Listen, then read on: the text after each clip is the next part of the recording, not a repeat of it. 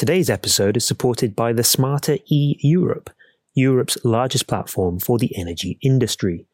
It combines the four exhibitions Intersolar, EES, Power 2 Drive, and EM Power Europe, taking place at Messe München from June the 14th to 16th, 2023. Learn more online at www.thesmartere.de.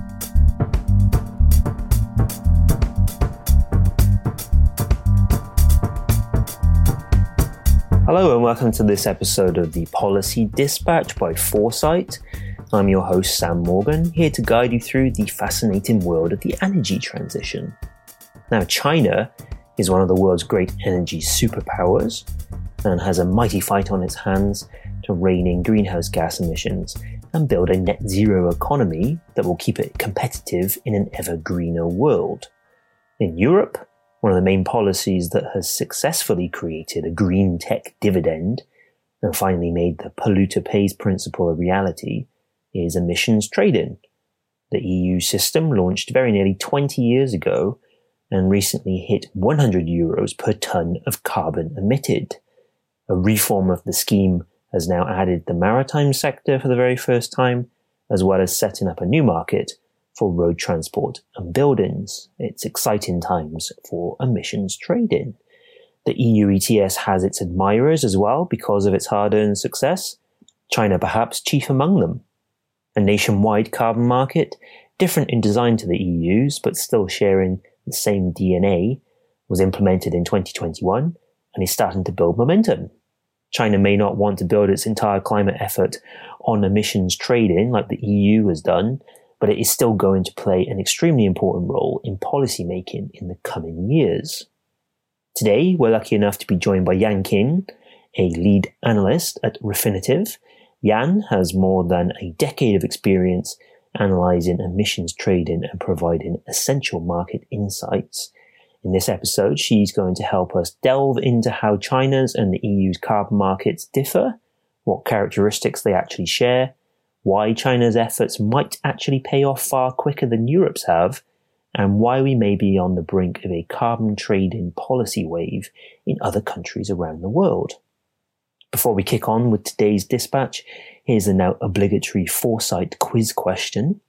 The EU ETS rules will require the 10,000 installations covered by the market to reduce their emissions by what percentage by 2030?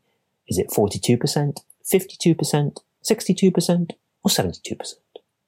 Answer as always after the show. Now, let's talk China and carbon trading. So, Yan, thank you so much for joining me for this episode. It's really great to have you here to talk about emissions trading and China and Europe. Uh, thank you for being on the show. Hello, everyone. I guess we'll start off straight away by talking about um, China's emissions trading system. Um, there's been this national market that's been operation since 2021, I think. Um, from what you've seen, has it operated kind of as regulators intended? Have there been issues? Um, what's your take on on what has happened so far? Yes, happy to discuss. Well, China's national carbon market really finally launched trading in 2021 after really a decade of preparation, a very long process. Uh, and this nationwide market, it covers the power generation sector initially. Uh, yeah, basically all of the thermal power plants uh, in China and yearly emissions of 4.5 gigatons. So that's roughly three times what's covered in the EU ETS, well, with the current scope. Uh, yes, how is the operation of China national ETS? Mm, I would say it is in line with expectations because I mean, at least the scheme is up and running and power companies, they start to get an idea of carbon trading and be aware of carbon costs. And in addition, the ETS will be of significance for capacity building to strengthen the emissions data monitoring and reporting capabilities of the thermal power plants and eventually uh, industrials uh, as well uh, and capacity building for the authorities too. I mean, all these are super uh, important for China to achieve its climate goals. Well, having said that, uh, I do Uh, have some additional comments on, of course, China ETS has had some issues. Uh, well, some of them I would say are more, more or less every carbon market will experience in its infancy. Uh, and one example will be the rather uh, generous allocation and uh, allowances surpluses from the past two years in the China national ETS. Uh, well, we in EU, EU ETS are familiar with that, of course. Mm, but uh, I mean, this is always a learning process, of course. Um, but there are some issues more severe for China ETS and more China specific, which are indeed obstacles. And I really wish uh, China ETS can overcome that. Uh, one is, of course, the lack of uh, liquidity and the low prices. China allowance price currently are at 56 Chinese yuan or 7 euros per ton. That's a tiny fraction of the near, we have near 100 euro price in the EU ETS. Uh, and liquidity is so low. Uh, well, we do have, we, mm, we do see a increase in liquidity in China's national ETS, uh, two years ago when it's getting what's getting closer to compliance. But uh, when the compliance has finished, uh, the liquidity has really uh, dried out, and it's almost I would say it's almost embarrassing that some of the trading sessions with, with only 10 ton traded. So 10 ton times 7 euros. I wrote on Twitter that if you have 70 euros you will be the king of China ETS for one day. That's really just the lack of liquidity, but there's a reason for that as, of course, which is another obstacle or issue is the little per- progress on the policy side. Mm-hmm. So yet, I mean, the scheme has started, but it took so long time, uh, or after the compliance of the first period has finished, there almost has been no update on the policy side. Uh, although last month in March, we do, the regulator do released the new allocation plan for 2021 and 2022 emissions. Mm-hmm. I mean, 2022 has already finished. Mm-hmm. So yet here is an example of the lack of progress on the policy side and which also affected the trading. Uh, and yeah, a more China specific issues, of, of course, um, last year there was a widespread story on ETS data fraud. Mm-hmm. In the ETS was discovered when some enterprises really fake their coal data and emissions data. Uh, well, I, I think a, a good sign is that the reg- regulator discovered that and uh, there was quickly a uh, rather extensive uh, process to investigate. And uh, I think since last year, uh, as also now, and there has been a lot of uh, sessions or push from the uh, environment regulator to strengthen the MRV or emissions reporting system of the ETS. Mm-hmm. So I think this is uh, in the progress of being solved, mm-hmm. Uh, which will be rather uh, promising and helpful for the development of China ETS. I mean, what would you say was the main philosophy behind China deciding to go for emissions trading rather than a different system? Was it purely to for it to be a decarbonization tool, you know, much like the EU ETS is, or, or was it more complicated than that?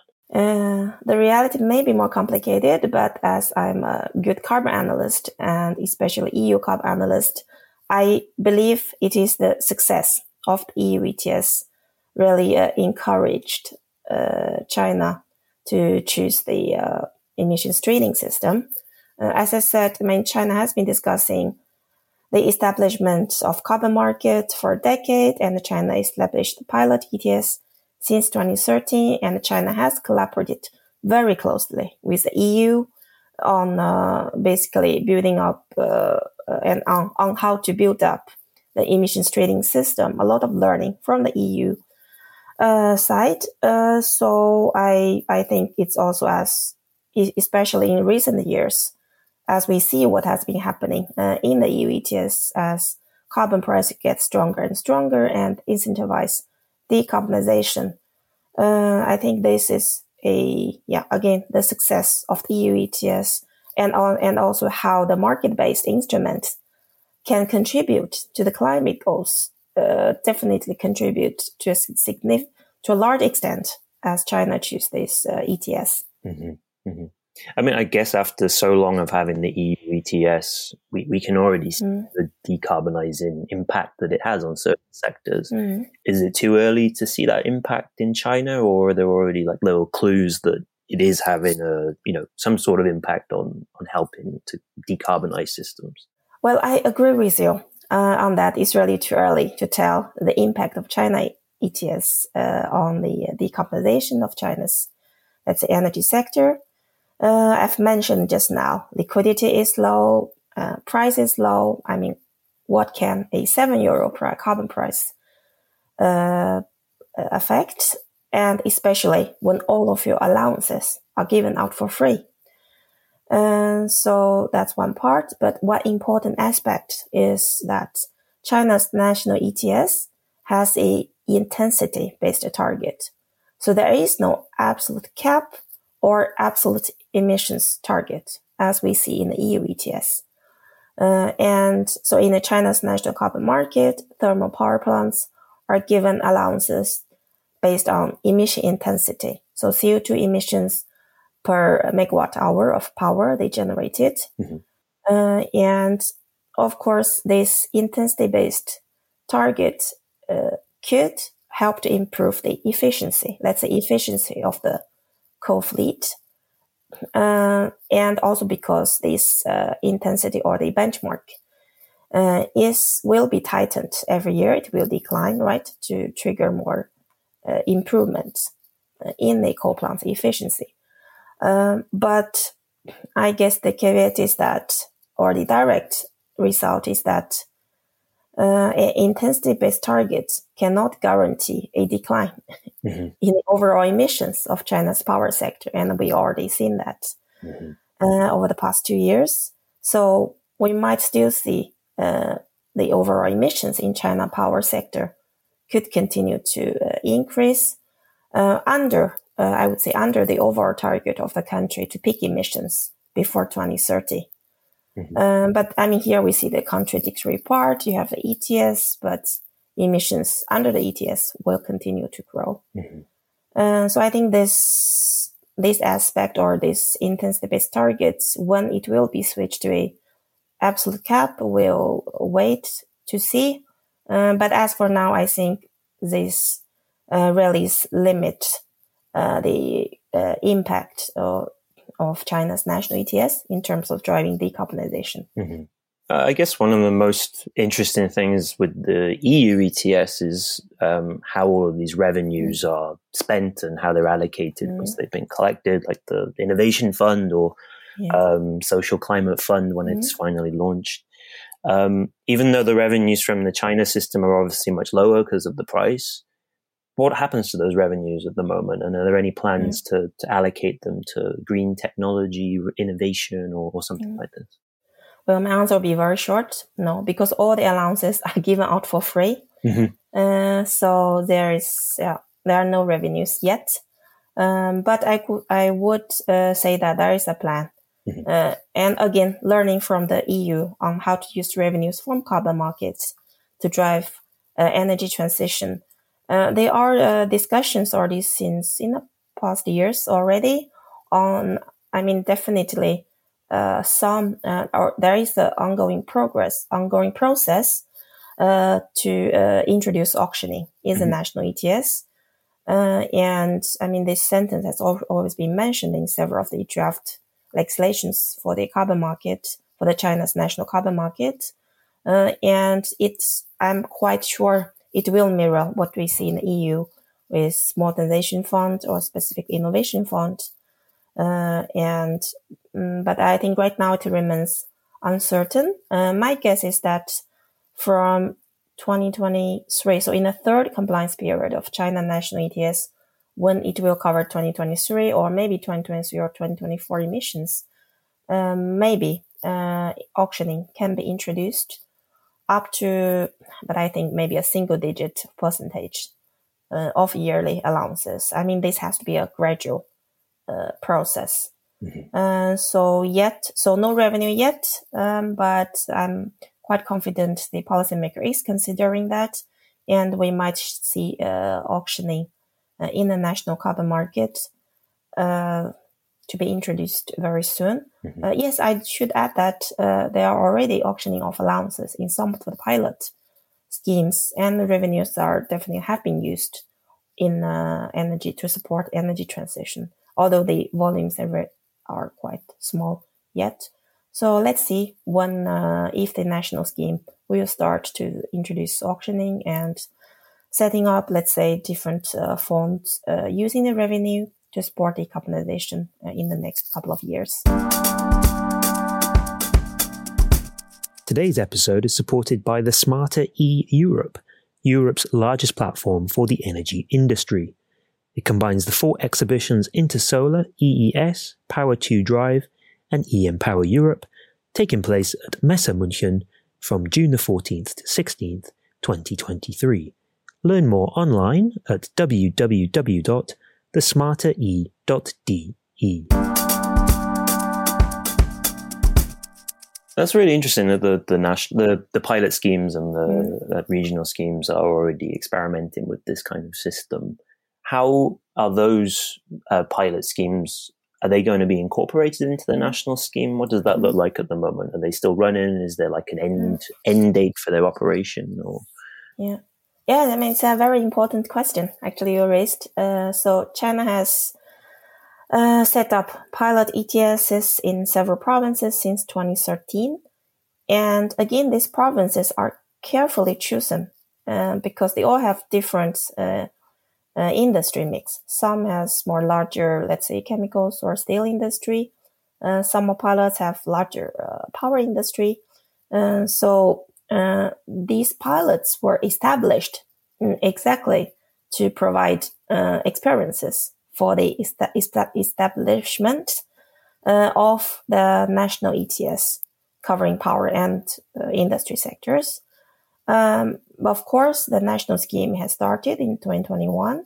The uh, officially, if let's say for a pilot ETS, if one sector, so now the power sector, is already included in the national ETS, so a power plant in Hubei, Guangdong, they will opt they will automatically opt out the pilot scheme mm-hmm. and opt in the national scheme.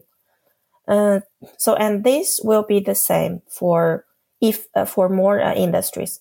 So, suppose the national ETS will cover uh, aluminum industry from next year. Mm-hmm. So, uh, and uh, this this plant, the industry plant in Hubei or Guangdong, and then they will opt out the pilot scheme, and the same goes on for other industries. Um, but uh, and I think yeah, again officially there will not be there will there will not be any more pilot schemes because we have the national scheme up and running. And however, the pilot schemes or the provincial, uh, say provincial carbon market may exist for longer or coexist. Um, because one is that they could lower the threshold, right? So there is a certain threshold for a installation or for a power or industry plant to be included in mm-hmm. the national ETS. Um, but okay, so what about the the one that a little, just a bit below the threshold, but uh, still quite sizable? Uh, that uh, I think Guangdong provinces, actually Guangdong pilot, they have expanded to slightly more industry sectors, uh, and they've lowered threshold as well. Mm-hmm. Uh, so I think this in, indicate that some of the pilot ETS will coexist and mm-hmm. continue. Uh, and thirdly, I think also on the local, uh, for the local pilots, what's important is also what we call the local offsets. Uh, so they may have their, let's say, uh, provincial, uh, both as what we are familiar with ETS, but some local offset schemes so we might see more provinces uh, moving uh, forward with local ETS and local offset schemes. Mm-hmm. So there's there's basically there's no danger of um, certain sectors or installations being double charged under two schemes. There, there's kind ah, of a no. there's a plan in place for different sectors to be incorporated in the national scheme if that happens and not be in the regional mm. one anymore. Yes, definitely, definitely. Mm. I think that is quite clear. Mm-hmm. I, I, was wondering about comparing China's you know, quite new system with the EU ETS, which is quite established now. At the moment, we have this reform nearly finished in Europe, where yeah. um, maritime is going to be included, yeah. um, road transport, buildings in a separate scheme. A little bit controversial, yeah. as you know as well. Um, do you think that China will be looking to see how Europe deals with these new aspects to the ETS to see whether or not they could also include them um, perhaps quicker than the EU has done over the years? Yes, yeah, uh, um, that's a great question. Especially for me, I'm almost uh, personally super involved in uh, comparing or in both EU ETS and China ETS. I've worked uh, for over 10, you know, almost 15 years with European carbon market and also now with China carbon market up and running. And so I myself uh, was often consulted as well by Chinese stakeholders or enterprises on uh, yeah on uh, discussing the latest uh, development in the EU ETS.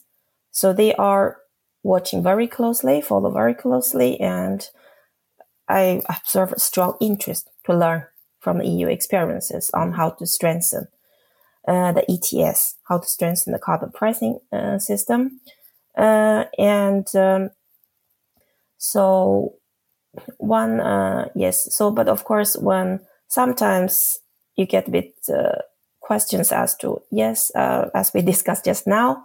So prices in China ETS is so low. So yeah, then how can we do about that? Um, my my comment uh, is that yet, but China's national ETS has just started, and it took also uh, quite a long time for the EU EU ETS to undergo mm-hmm. several rounds of uh, reforms and uh, to make the carbon price to work again and uh, contribute to decarbonization.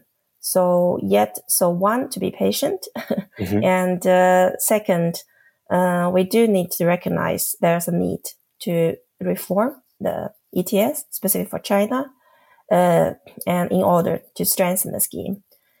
Uh, well, uh, yes, there's, yeah, I also mentioned a strong willingness to learn as, as myself, I've, in the yeah, as China nationally ETS has started, one uh, one task I've done uh, more often than before is to explain is to write articles in Chinese explaining uh, EU ETS uh-huh. uh, because our uh, yeah a lot of readers and uh, uh, yeah contacts want to learn.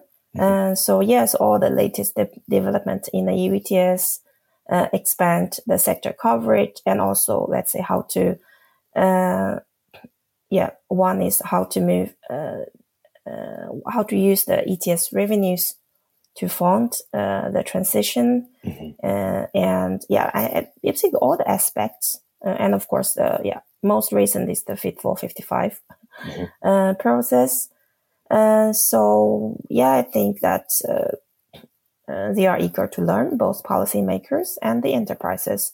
And of course, I mean, people want to have the, let's say, latecomer advantage, right? Uh, mm-hmm. So, uh, yes, so if the EU ETS is already including maritime sectors and buildings and transport very soon, and so maybe China ETS does not have to wait for 10 years to do that. So yeah, learning from the experiences from the EU and uh, uh, yeah, so I think that we, um, I think that uh, basically what is uh, happening in a ETS, I would say both experience and lessons are close are being closely followed. Mm-hmm.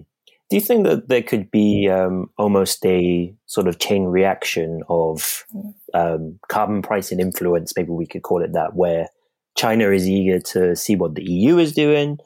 China obviously has um, enormous influence in different parts of the world in terms of you know funding different energy projects. Mm. Do you think that China's experience of the EU could then be passed on to other countries who see carbon pricing as maybe a, an effective mm. way to to run mm. energy policies, climate policies? Yeah, yeah. I mean, this uh, uh, definitely. I think the impact is, uh, yeah. So I, I guess this is the part when we measure the success or the significance of China's national ETS beyond its seven euro price. Mm-hmm. Uh, so the being the role model, uh, especially in the uh, APEC region, mm-hmm. Uh, or driving, uh, let's say even beyond the APEC region, I would say a success, the success in China's carbon market will motivate more emerging economies mm-hmm. to implement the market-based instruments as well in, let's say, as part of its climate policy. Uh, yeah, I, I, I, guess, but also I guess, uh, yeah, I mean, as, as we talk about everything about China, everything in China will be of China characteristics. Mm-hmm. so China ETS will not be the same as the EU ETS. Um, and one point I want to emphasize is maybe the introduction of a carbon tax, mm-hmm. but or the mix of carbon price and the carbon tax. And, uh, let's say this mix uh, might as to how uh, currently there there are no carbon tax in China yet, but there are discussions too, uh, and um, there are discussions of okay maybe we could use uh, a starting point of the carbon tax will be the traded price in the ETS. Mm-hmm. Mm, so let's see. Uh, I mean this is still in discussion, but uh, in the next couple of years let's say, let's assume we see a mix of ETS price and carbon tax in China covering different sectors. Uh, and maybe that could provide more experiences for emerging economies uh, mm-hmm. as well. Mm-hmm. Another interesting point that I thought we could talk about is the um, the EU's carbon border adjustment mechanism, the the CBAM, the um, yeah. you know, a form of carbon border tax that has almost been agreed as well. Um, for the listeners, um, this basically means that certain imported products that don't meet certain sustainability criteria will have to pay charges. Uh, it's a little more mm. complex than that, but that, that will be the gist of it.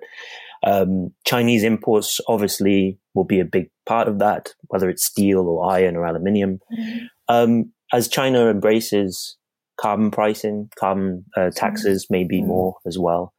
Do you think that there will be the objective of avoiding CBAM charges by demonstrating to the EU, look, we are pricing carbon as well. It's perhaps not as um, successful as the EU ETS mm-hmm. yet. Do you think that that, that will be in the back of Chinese policymakers' um, minds as well?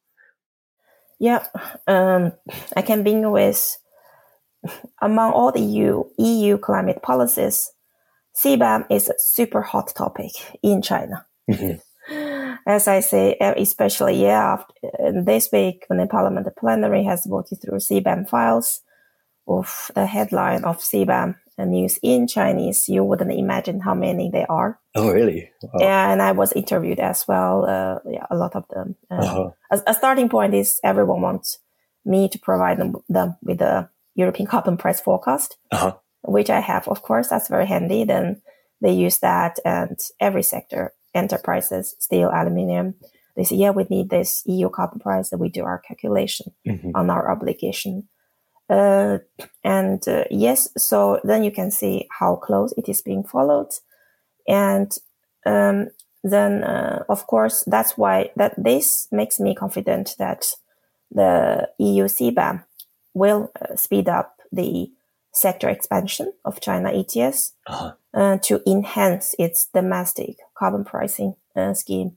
Mm-hmm. Uh, yes, at, because at least you could deduct a domestic, even very low carbon price from that. Mm-hmm. Uh, and second, if we, if China's national ETS could move faster to include, let's say, steel, aluminum sectors, uh, and in the future, uh, the sectors covered in the EU ETS or the other CBAM sectors, uh, this will help Chinese enterprises or the exporters to um, to establish a rather robust, again, MRV emissions monitoring and the reporting system. Mm-hmm. Uh, so it will make the export- exporters a bit easier when they export goods to the EU.